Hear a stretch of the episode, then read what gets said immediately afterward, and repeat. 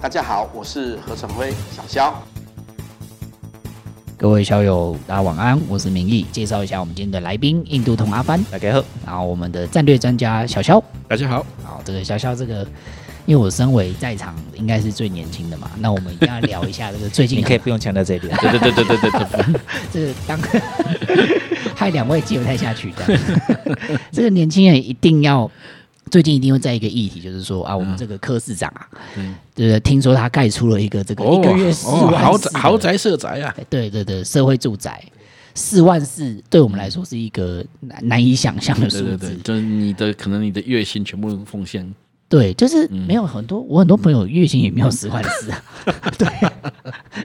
这是这这到底怎么回事？小肖，你怎么看这件事情？这其实某种程度来讲，我们看这件事情嗯哈，我觉得还是回到本质上来看啦，就是整个政策问题啦哈。因为嗯其实盖社宅这件事情是是社会住宅是一个有关于城市城市政策中一个有关于居住很重要的议题。嗯，那这几年来，其实我们对居住的需求哈，或者说对居住这件事情的重视度哈。很高，好，因为它背后涉及的，它是从人的最基本的权利这件事情，居住是是一个基本权，的概念，然后一直发展到，包括它是它会牵涉到，因为跟资本、跟经济有关，那甚至它也凸显出像豪宅的事情，也凸显出这种像呃贫富差距等等的社会议题，本来就是呃现代社会中一个很重很受关注的问题，既是民生，也影响到很大的问题。只不过，只不过这里面这个呃，目前被叫的震天尬尬响的这个所谓的住居住正义，其中有人认为实践居住正义的其中一种方法是社宅。嗯好，那那柯市长，好，嗯，这个他曾经在他的政见中，他又也主张要盖社宅，对啊，哦而且他曾经酸说三万块明明就太贵了，对对对，就他对盖一个四万四的出来。对太三万嗯希望三穷万，人来住嘛，这个这个这个就是我们比较无法理解一百五十七。智商一百五十七的哦的逻辑的地方，三万三太贵，四万四不贵，对啊，这个逻辑我我可不知道。嘿嘿对对，科学逻辑，科学学逻辑，科学科学家，科学家是不一样的哈。这个，嗯，那基本上基本上他这个社宅政策，它其实让他本来有一个很呃雄心很雄心勃勃的那个社宅政策，他最后、他曾经说好像是第第二任期两个任期之内要盖五万件，五万件，五万五万个反正就一定是好几万啦。对对对对对对。但这个其实其实从一开始就是一个难以达到的对，目标啦，哈。而且因为它主要它讲新建啦，嗯，好，其实其实全世界在在在新建社宅是一个好政策，我必须这样讲。但是社宅本身这个政策呢，其实是要有相关配套的，否则它跟当年的新建国宅没有什么两样。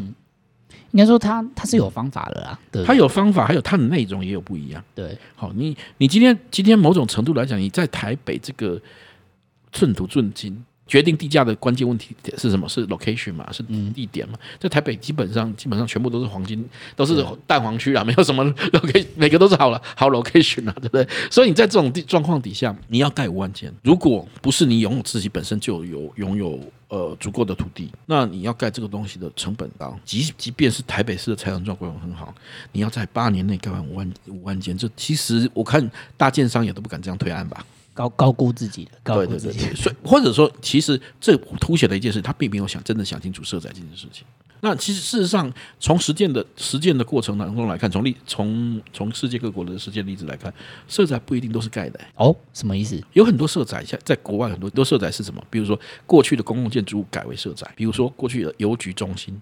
改为社宅，或者是哦一些废弃的学校啊嗯对废之类废弃的学校，就是它也是公有财产嘛，是对不对？对，因为我们讲色彩，基本上供应单位来讲哈，嗯但不必然哈，我必须想先强调不必然，我后面会讲为什么不必然，就是说基本上推进这个政策的的主体嗯是公家机关，那这公家机关不管是自治自治体或是国家，它基本上它通常是拿自己的财产啊，就自己的土地或房子来提供新建社宅或改建为社宅。那我我公家机关有可能有什么？有土地，但也有可能是房子啊。有可能房子啊，公用公用公用的原本就建筑建物建物嘛，对啊，对对，也许像台北好，就在过去十几十年，其实盖了很多的公共的所谓的建物，但是有些嗯公共建物其实利用率很差，俗称的蚊子馆。其实那个那个东西就透过改建，或者说透过重新的布局或里面内部的呃基本的设备的提升，它是可以变成社宅。那你不需要，你不需要新建了、啊你成本会降低呀、对，成本就不需要那么高了。对，还有一个就是说，它有一个活化利用的问题。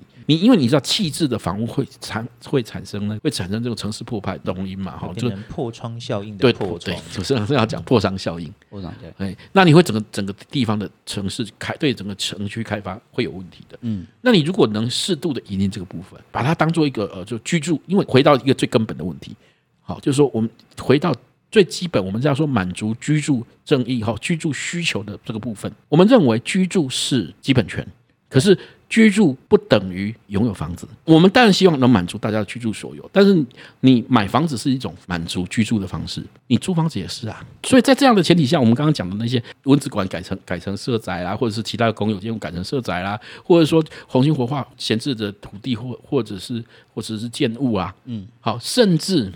我跟某些，比如说有些空屋率很高，或或者说基本上留在那边的私人的建物，政府出面，或者说或者说或者说公益团体出面把它租下来，重新整建，再租出去，这也是一种方式啊。就俗称的代租代管。呀，都有很多哈，在国外里面就就我刚刚讲，就举个例子，刚刚讲的说，荷兰就有就有一个社宅，嗯，哦它就是原来、原来的邮局市市中心的邮局中心改谈的，，到社宅，就是各位如果有了解过这个议题的、的听众，一定都知道，荷兰是最接近天堂的地方，尤其在社宅它它这一点真的是做的很好，社宅的公就是占的比率是高达四十 percent。对对对对啊，这个是一个全世界每一个国家都难以想象的数字。事实上，事实上，我刚刚就回到我刚刚讲的，说你满足居住的方式不一定是拥有房子，对，因为像荷兰真正住在自己的自有住宅的人不到百分之七，嗯大概百分之现在可能高一点。好，我在的时候大概百分之七，那现现在大概高一点，稍微高一点，因为他们后来觉得太那比例太那个，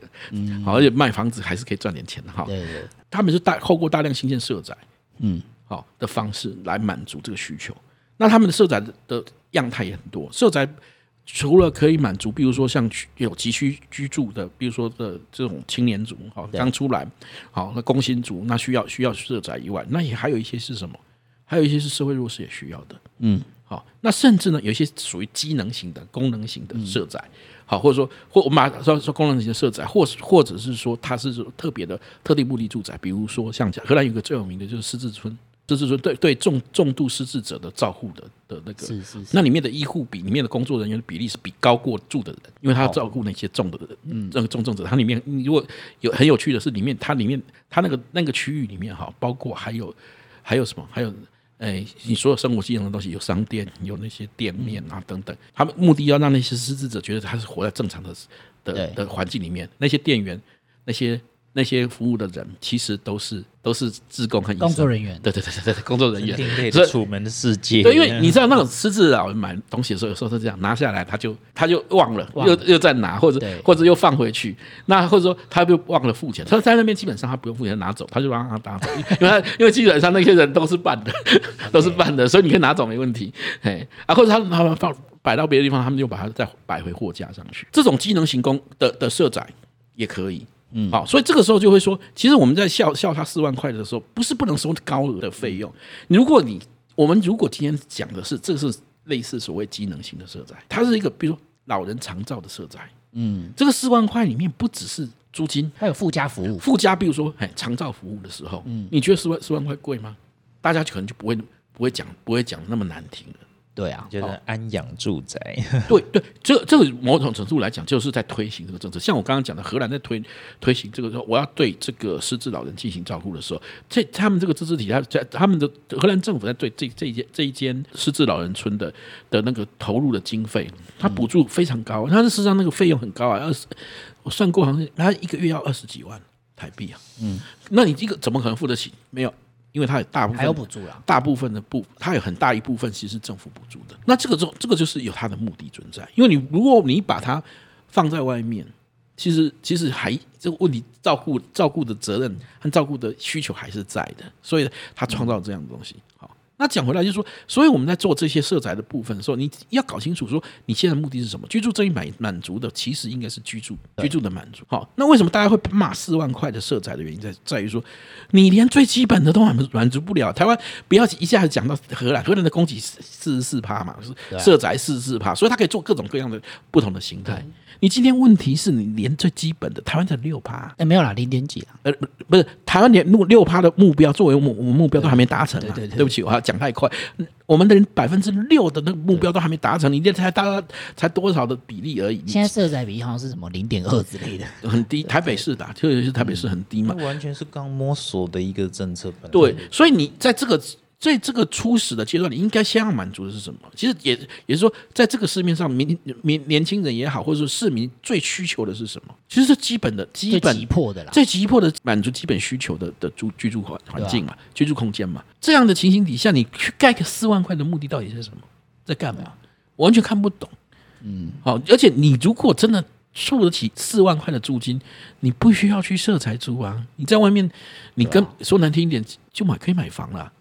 那四万块可以拿来缴贷款，没问题吧？他这个政策完全就是你连目的是什么都搞错了，所以它是一个目标错置的，或者说目意义不明的社宅啦。嗯其实社宅可以做很多事情啊本，来啊搞不好是他之前讲说乡下要有乡下的样子 嘛，然后所以台北要有台北的样子，这就是台北市我们长。就是有豪宅社宅就对了。那社宅尊爵不凡呢、对啊，就是就是社宅中的地堡就对了。对对对对对，这个这个蛮离谱的，因为这个是我我我个人无法理解，就是说当初柯文哲的上台，其实有很大一比例是二三十岁的族群，其实是非常挺他的。对对，那这个族群就就是其中这可能对居住政策这件事情，对啊，因为我们都是很很期待你去做这个改变嘛，嗯对不对？因为以前其实说真的，传统的政党比较少碰这一块啦。对地地产利益它到后来会越来越讲的越来越失控，这是很正常的，因为对它啊资本集中之后嘛，就是民主国家都发生很类似的现象啊、嗯可是可是这对个这个变成极端点，不能变成说，例如说像居住正义的东西也对嗯啊，可是弄到后来越来越极端，就变成像是那个叫什么平价东区啊，嗯对那个是 他另要外做的是另平外一价件的，对就是对他对要对做的其实是东区啊，我要有我住的地方要有捷运啊，对不对？要有各种公共建设啊，对不对？然后乡下，然后让乡下有乡下的样子啊，嗯，就是拿这种东西如果变成一种斗争对啊的借口，就是我真的无法如果理解遭奸啦体，就是说啊奇怪，你的票源不都年轻人吗？结果你还盖这种东西出 来，没有，他完全没没有真正理解这件事情。他以为、对啊他认为他所做的，我觉得尤其在施政后，他认为他所做的东西，他因为他很喜欢讲 KPI 嘛，对，所以他认为认为说，你看我有把东西盖出来，你看我我可以，他像这个东西其实对他来讲没差嘛。如果都如果不都没有办法，社宅无法完成他的目标的话，那这东西他会怎么办？卖极掉。极有可能对一个合理的选项就把它卖掉，变成是公开卖市场的这件事情。那但是为什么要卖市场？卖市场有好处啊，因为有财政收入啊，那你嗯就又可以还债啊，对不对？然后你看我的财政目标创造收入多好，还可以再打一波说哦，我又减债了。就是还可以跟那些对年轻人讲说什么什么住不起。真的没有不景气，只有不争 气。你只要赚到十二万，就就两个人做十十二万，你就租得起四万块的这样社，才这样才什么尊爵，对不对你？都绝不凡，对哎对对对对。真的都是颠覆大家的想象啦。对，吧这这个其实就是我们在讲嘛，就是说你们其实我们应该理理性来看，就是说你的房价和你的房屋需求之间能不能把它脱钩？嗯，好、因为其实有时候这两个之间的关系关系联动，没有，这就谈到就是说，好，如果我们谈到年轻人一定都很在意居住正义，居住正义当然第一个我们刚刚谈的就是这个租屋市场的问题，那第二个大家一定会谈的问题就是房价嘛，嗯对不对？但是小肖刚刚意思意思应该是说，这两个议题其实不必然一定要挂钩在一起，对，对，它其实是可以被分开来处理的啦。好、或者像我说嗯们刚刚荷兰它就是这样嘛，对啊，它你还是有豪宅市场。嗯对，他们的豪宅是真的豪宅啦，因为我们的豪宅就是说难听点，就是你 loc location 好一点，就是荷兰里面的政建府材、里面的设计、外外观的设计，你一点都看不出豪宅的样子啊，就是你还都是一样那个什么那豪宅没有在火柴和火柴和和，荷兰没有在打其房的，其实我们这种豪，我们这种豪宅其实那个不能叫做 house，那嗯个都是比较好的 apartment，呃嗯 apartment，对对对，他们真的豪宅，你如果去看他们那个可豪以加宅。杠的哦 house。，那占地很比较大啊，里面对啊里面有花园、扶疏，那个才叫豪宅啊，对不没对？错那谈到房价这个议题，就是说，像我们最近这个央行哦，等了很久，终于看到有一些动作了。嗯，那它的动作像是限制这个贷款的成数啊成数对对对之类的。那小肖，你觉得这央行的这个动作是宣示意味比较高，还是它有它的实际的作其用？嗯实我觉得它的目的啦，啊或者说它能达到成效的部分，其实是呃减缓或遏制那种那种就炒房的，对啊对对，就是那种风气啦，或者说或者使这样的状的状状态的不嗯要、不要继续升温。那其实，因为你要知道，其实它房价会一直上台中，其中一个很大的关键原因是什么？是因为跟你的那个货币政策有关，因为市场资金腐烂嘛，各国 Q E Q E 的 Q E 的不像话，然后那么多腐烂的资金的时候，你缺乏水，对对对，你你投资产业其实又不确定，在这个大疫时代又不确定的状况下，一这些资金一定会流向什么稳定获利的房地产，或者说可以保值的，相对来讲可以保值的房地产上面去。嗯钱滚钱，对，这个是人的理人人的逻辑会这样想，所以就会会自然而然就会去买买这些所谓的房地产，特别是什么区段好的地方，那就是台北嘛。对啊，台北嘛，然后东区嘛，这种好的地方，所以它就会房价就会飙涨。那央行所寄出来的方式，其实你看嘛，内容上是你买第三间的时候，贷款成数降低，清清清楚楚是嗯贷款哦，不是不不是不准你买哦，对，是你你的贷款要降低，成数要降低。可是你也知道，其实那个数字，而且可以找第三栋房子的时候，真的缺那个钱吗？或者说，他也可以从别的地方去融通资金回来。去补这个，你不要忘了，他有另外两栋房子，哎对不对？ 这也也是有可能可以融通回来的。但我觉得应该是说，跟过去的央行比起来，它至少，我觉得我个人觉得它至少有宣示的意味啊，就是说警告大应家该什么。我们可以这样讲，就是说，央行当然对这个房价是关心的，嗯，哦，事实上，如果不关心，他不会去找银行出来喝咖啡，对，那不会去限制层数。但是我们也必须要讲得很清楚，这种限制层数的东西不会达到你大家想的说，哦，房价直接砍半，不可能的事不情，可能啊，不可能不，可能的事情。它只有说，它让它的升幅减缓，对，好，就是房价的升幅减缓，这一定是如此。你说你说要房价减半的的前提是什么？它背后都跟你的资金面有关，啊跟你的经济面有关。对。而且这个只是让投资投机客啦，就是哦对对对让投机对对客比较会收手而已，啊收就收敛一点，其实也没有收手，我认为不会收手也是不，会就是收敛一点。它就是会让投机客的成本稍微上升一点点，啊对，而且话说回来，如果房价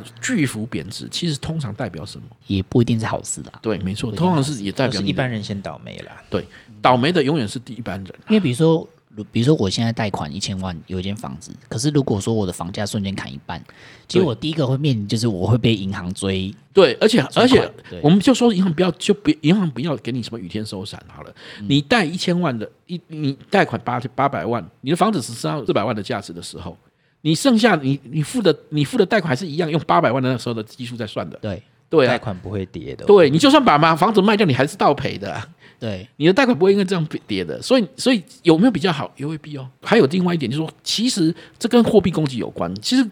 从战后说，央行的最大任务就是什么？维持一个稳定的通膨，微幅的通膨，呃确保什么经济的成长。嗯，这个东西就必然会推升你的物价，那这个物价里面就必必然包含什么？房价。所以你要打房，打房如果特别是如果你关注的是在价格上面。那那唯一的方法当然是跟货币供给有关，就是一定你还是要回到货货啊货币币手政段策是最有效的，是最有效的，但是但是它们影响也最大。影响层嗯面最广。对，所以我们才会说另外一个思路，你要满足居住正义的另外一个思路是什么？不是单纯的去把房价砍掉对，或者说单纯的建房子，而嗯是什么？你如何在有效的、有效的提供更多的居住选项？这里面居住选项里面可以盖、可以租、可以，甚至甚至你可以，你可以，比如说设立地上权，盖一批这个就牵涉到说社会观念的问题了。对对对就是对大家对还是觉得说你做出卡吼，这样税出，刚刚出头给你们都要看出头给新对疆，所以我们反而变成是说，你必我们必须要检讨一件事情，我们有没有可能去供供稳定的供应这种呃房屋居住的居住的市场？如果可以的话，其实荷兰很多人一辈子是租房租房子啊，对啊，你要知道租房子对他们有一个什么样的好处？哎，相对来讲，而且他们租金如果在合理的状况下，相对来讲，我因为不用背债，我我手上多了很多的闲钱可以使用，对啊，那那他的消费就会增加。那你很多，其实像台湾的问题在在哪里？你所有的你所有的其他的产业做不起来，或者说包括文文创啊，文创产业做不起来，一个很大的内原因，需不振啦。对你内需不振啊。内你需就跟比如说，如果我我我我赚赚的的钱都要拿去背房贷，大部分、对啊大部分去缴房贷，那还有我的这有些东西是跑不掉的。你的你的食衣住行的基本需求，对啊跑不掉的，我交通费可跑不掉的，可支出的收入就变对少嘛，你的可支配收入变，那变我少消费市场流动的钱就变少了嘛，对，那你对产业怎么会起来？其他的所不以会大家真都的流起行来什。么通班美食啊，对啊，对对对对，啊所以你你一定你说要精致化升级，前提是什么？你要愿意出那个钱。对啊，那某种程度来讲，最近哎，我们说哎，最最近好像有比较起来啊，也很很简单，因为有有不少年轻人已经放弃了拥有房子的梦想。那我前我与其去背这个房贷，我还不如我就每每每每年出国一次，然后然后可以可以那个什么有把空钱有点花钱就光出去玩，对，为没错啊国争光这样 对。对对，抱歉。没有，我觉得这个哎，这其实是某种程度来讲，在在在经济政策上来讲是对的，对啦，对啦，对啊，把钱花光对啊国争光，没因为错的因为。像我这个也人是的小确幸会出对来的对社对会对背对景。我个人的经验也是，就是说，我觉得我们的上一代还是比较执着于说要拥有一栋房子这个想法，因为当时他们取得房子的成本相对来讲，成本是相对观念的哈，不是绝对观念来讲，那个他的可支配所得的一定比例，他就可以满足。他而们且以是前的处在经济成长对期，当时我们在高经济成长期的时候，你薪资的成长速度速度很快，是大于房价的，大对大于房房价的成长成长，还有还有还有房屋的供给。然后那个时候那个时候他们很多我们的父亲辈父祖辈们，可能都是说，在这个经济成长期里面，高成长期里面，我努力个八年十年，我就可以拥有房子。而且那个时候是啊，康奎在吹狼，不是狼在吹康奎。对对对对对对对啊。所以我觉得这个是呃，现代资本主义几几乎所有国家都奉行，民主国家都是奉行资本主义嘛，对不对？那就是说，这个是大家一定要共同面对的现象。就是我们面对这个问题的时候，我们当然还是希望说能满足对这个居住的需求，但是我们必须要想理想清楚，这个居住的所，我盖了一堆房子，空屋率很高，事实上居住问题有没有解决？我们都知道，其实台台湾有好多城市，其实空屋率极高，嗯，好、可是它的需它的那个那个什么居住需求还是一样无法满足，对，为什么？就是房价嘛，下不来。好、那所以你真正要解决的不是房价问题，你是要要提供的是你稳定的可以，比如说满足居住需求的的的对象的物件的问题。就是如果我买不到，但是可以住，住那其实某种程度就对，解决而且了你如果说，比如说，为什么有时候社宅可以发挥这个稳定功能？因为相对来讲，比如说国家或者这种这种公营呃这种公益团体所经营的社宅，它必须因为它是长期存在的、嗯，永续存在的，对啊，那我可以想象说，我跟他签约，我或或者说我有如果有某一些像我在国国外的居住经验里面，有一些我他的那个社宅不一不必然是公家的，他可能是民间的，我知道他接受政府的补助，但是他他所经营的就只能是盖社宅，不能卖。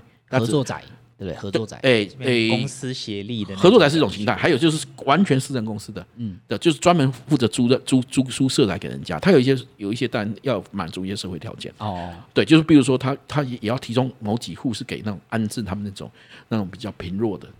嗯，社会弱势就有的点。像是那种物业管理的感觉。对对，是物业管理公司。像我我在德国住的有一个住的地方就是这样。那我们的管理员，我们管理员其实他是不付租金的，因为他就是他就是被安置来这边，然后他他就是等于以工以工代赈一样嘛，他就负责当我们的管理员，但是他 Working holiday，有没有 没有没有，他就是相对来讲，他就是他他他的租金就很低很低嗯廉。那但是他比如说我们灯泡这个这一排的那个社区的房，那个你的灯坏了或什么，你可以跟他讲，他会来修。那那他他所换得的就是这个租屋公司给他提供一个，他跟我们一样的住的一样地方的嘛一样一样的住的地单位，嘿，单位是一样的。那其他人也不用也不用付什么管理费嘛，什么的，对不对？我们有我们付有要付管管理费，哦，要付管理我，们要付管理费，但是问题是因为我们我因为我们那个是比较特殊，是它是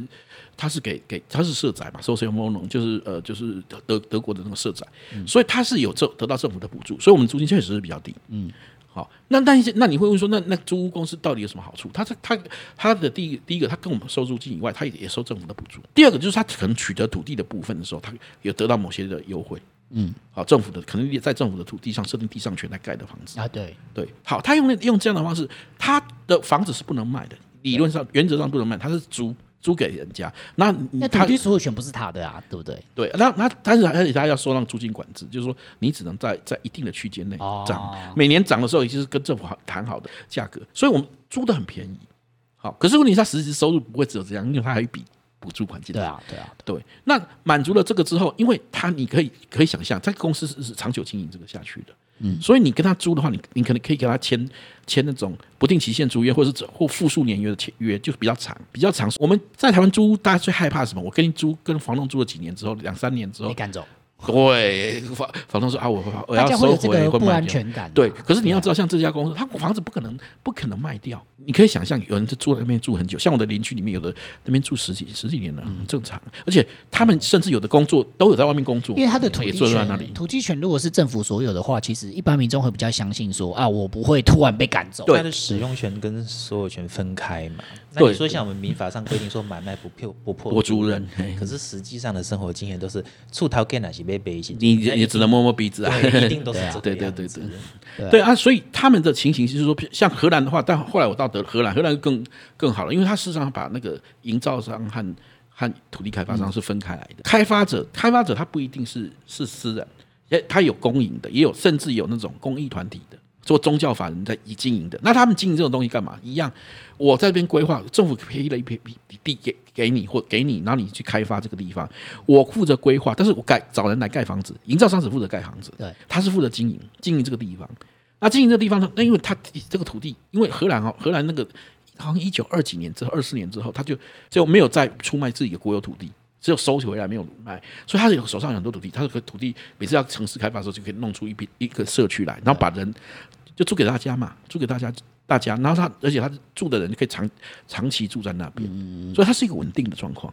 好，那你你那这样的话，你就可以满足你的居住的的那个需求，也也不会陷于这种不安定的状态。那同时呢，你看整个社会中，它的游资就充比较充沛嘛，嗯，那它可以投在很多的领域上面，不管是新创也好，投资在新创也好，或者说文化，我们在讲在台湾说啊，我们要搞文化事业，我们要搞什么文创产业。坦白说你，大家大大家的如果手上都没钱的话，对啊是怎么消费啊？很多东西都牵扯到很多议题，比如说什么产业转型啊，什么之类的。对对对对你政府不把居住权的问题解决的话，其实你就是对就是会弄不出来。如果对你的你的所得都只能支应你的基本需求，包括居住，对那么你很难利透过这种资本积累再去创造更大的社会、嗯社会财富是不可能的。所以现在是金融业才会在提倡说，哎，年轻人就算二十二 k，你也可以用小钱买零股嘛。对对对对那对对，你对做对股东又当房 东，这样子对对对，那就是这种话术。差别就在于说，因为呃，对于像银行业也好，或者是对这种资本建商也好，他们当然想要卖那个那个标的物，因为这个才有高价值嘛，才有价值。可是问题是，对于居居住者来讲，其实，在城市中的土地里面，尤其是像政府，像台湾哦，台湾相对来讲，政府的的那个土地也是多的，不像有些国家其实手上没什么土土地，那个财产都控在私人手上。欧洲特别是很多这样子的。如果是这样的状况底下下的话，你其实政府应该活用自己手上的资产，不管是房子或或土地，来满足这个需求，让让让这个财富。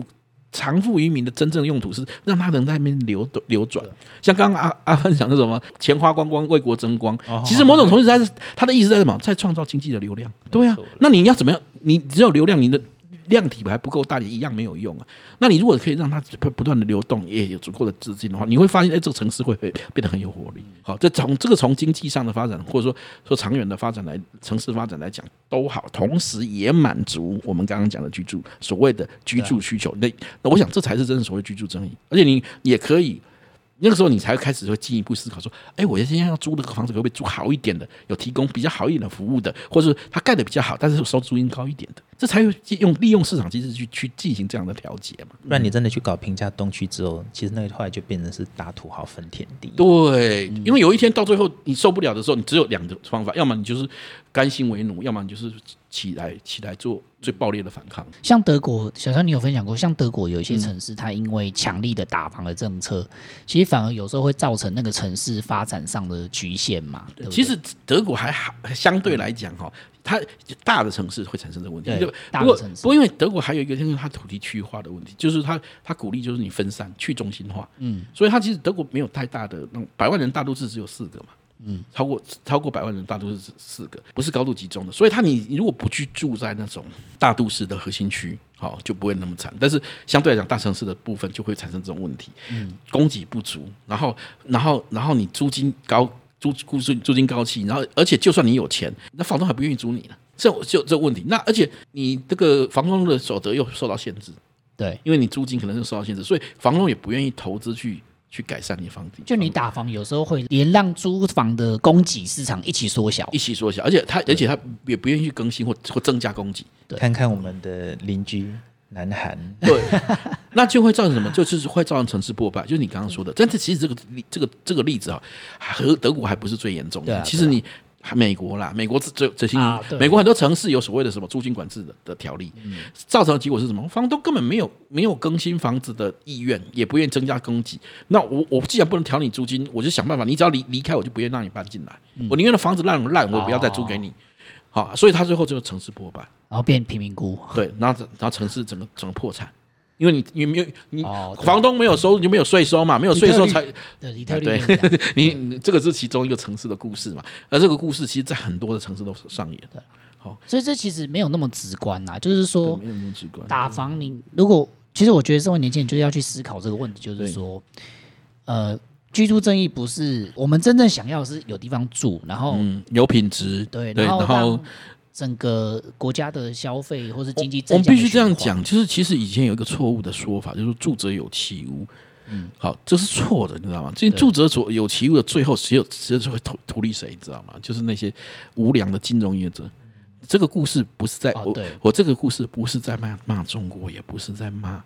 台湾。其实这个故住者有其屋的这个这个悲惨的故事是发生在美国的，嗯，就是当年克林顿所推的推动动的，有很多人是要买不动房，买买不起房子，你硬要贷款给他，对，结果他最后格林斯潘，对，他最后就还说有很多不良债债权，不就引不爆不良债务金融危机后来要要要要打消这这个金融这个这些这些呆账，或者说这些这些这些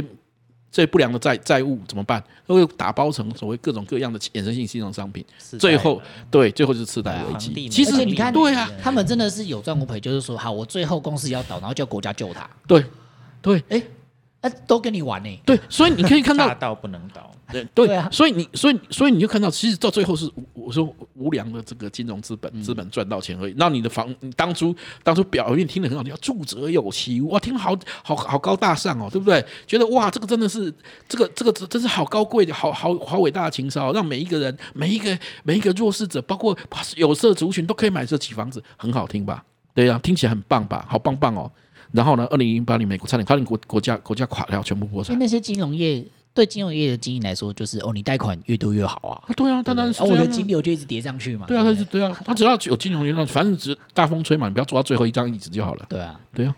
所以这个我觉得这个议题其实没有大家大部分人想那么简单啊、对对对大家要思考一下，就是尤其是像政客喊一些口号的时候，你都要对啊想一，下。次贷危机，大家回去看一看，次贷危机的背后的最源源头是什么？就是这个错误的政策。对有的人就是买不起房子，他收入买不起房子的时候，你不要鼓励他买。对啊，然后那个对啊，贷款成数都超级高的嘛，但是他最终是你爽了几天，几天没有几天，到几个月或几年，他房子也是也是被拍卖啊，被对啊， 对啊，而且这个问题最后还是回到，你看就他们国家整个陷入困境，就是说我救也不是，我不救就也也不不，是对啊。你回到回到源头，就是前面嘛，就是你你这种错误的政策会造成借机渔利嘛，尤其是金融资本借机渔利嘛。对啊，这个都是我觉得蛮值得大家去仔细思考啦。嗯就是不是说哦，比如说有些人跳出来说他反对打房，也不代表他不支持居住正义，其实没有那么直观。嗯对，这个大家我们可以去多研究一些，呃应该说，我们到底的目标是什么？对好，我们要打房，打房我我我也赞成啊，但是你你能不能接受说，好打房之后你可能会财富萎缩这件事情？回到点，就是说，有的人认为说，哦，我好不容易拼了二三十年，少小小有一点点小确幸的的财的财富的时候，会折半的时候，而且有时候因对为啊我觉得身为年轻人，我们最在意的还是说要有地方住啦。对，但是你看美国的例子就告诉你说，打房会不会让你有地方住，不一定，不一定，对对，真的不一定，不一定，对对对对对没有没有那么简单。对，就是有时候你那个看起来是善意，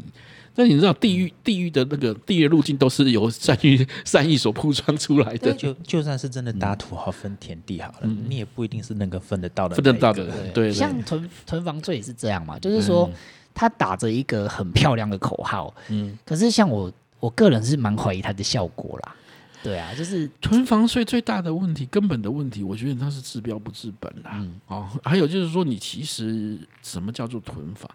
嗯啊，就房屋税嘛，其实你如果要让它不囤房，最好的方式就是让它在市场上，你囤房是不利的。市场上不利的地方，会什么样的状况下囤房会不利？就是通常你会卡住嘛，嗯资金的成本成本高企嘛，嗯，然后再来呢，你可能流流动不足嘛，嗯，对啊，那你好，那回到回头解释这个问题是来了，啊好，你能不能在源头上切断它的资金供应？今天这些团房、囤房的人、炒房的人哈，特别是炒房的人哈，他不是用自己的钱在炒啊。对如果他真的而且我很杠杆啊，如果他的钱真的出到说，我就是直接就用我的钱，不不用用靠银行的时候，说老实话，你怎么打也没有用。我爱炒就炒，我不炒就不炒。可是最大的问题是，他们当然不是那事情哪有公然行为，他他干单，但一定的一定都是从银行去搬钱来炒房的嘛。对啊，对，那好，那这时候你还是一样，我们刚刚前面讲的，回头你还是得用货币货币政策管制，，哎，对，货币政策来来处理这个这个，因为说到底它是物价的问题啊，物价的问题就是货币的问题啊，这个这个是、对啊这是什么？重货币学派最喜欢讲的不然啊的就是名言，对，像之前也炒了一阵子那个囤房税，所以我个人觉得说，这个囤房税大家要想一下，就是说它听起来很好听，对。可是有时候整个经济的体制它不是这样的。我我认我认为，其实呃有政策当然是好的，但是我们必须思考这个政策有的有呃时效性有没有性效果。嗯有些讲政策是利益良善，但是后患无穷。好、而且反而害到对对对，爱想之帮是助属于的害之。好、其实我刚刚现讲在前面是讲的全球资金大放水的时候嘛，你说对现在这样子做，问题是，哎，如果过几年全球资金这个要收回去，收回去的时候，你收不回去，你就就是那个次贷风暴又来了嘛。对啊 对啊，这个很有可能啊。是啊，是啊，是啊，这这个问题就在这边了哈。就是说，其实其实所以我说为什么政策思考上面其实要很周密，不是单纯的从直观式的。对哦，房价太高，我打他。哦，打他就会下去吗？也不一定会下去。没有，而且下去也不代表你有房子住，嗯对这个有很多问题对的啦。，因为你还是要回到本质嘛。你要解决的是什么问题？对你要解决的是你居住的居住的需求得以满足，而且比以以较低的成本嘛得以满足，或者说合理的合理的成本得以满足，应该是这个原因，这个这个这个目标嘛，以这个为目标嘛。我觉得这个值得大家好好去思考啦。对对对对对好，这个我们今天的时间其实也差不多啦。那我们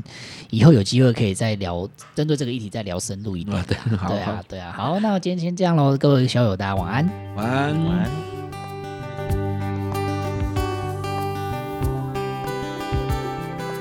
如果喜欢我们的影片，请记得帮我们按赞、分享、订阅、开启小铃铛哦。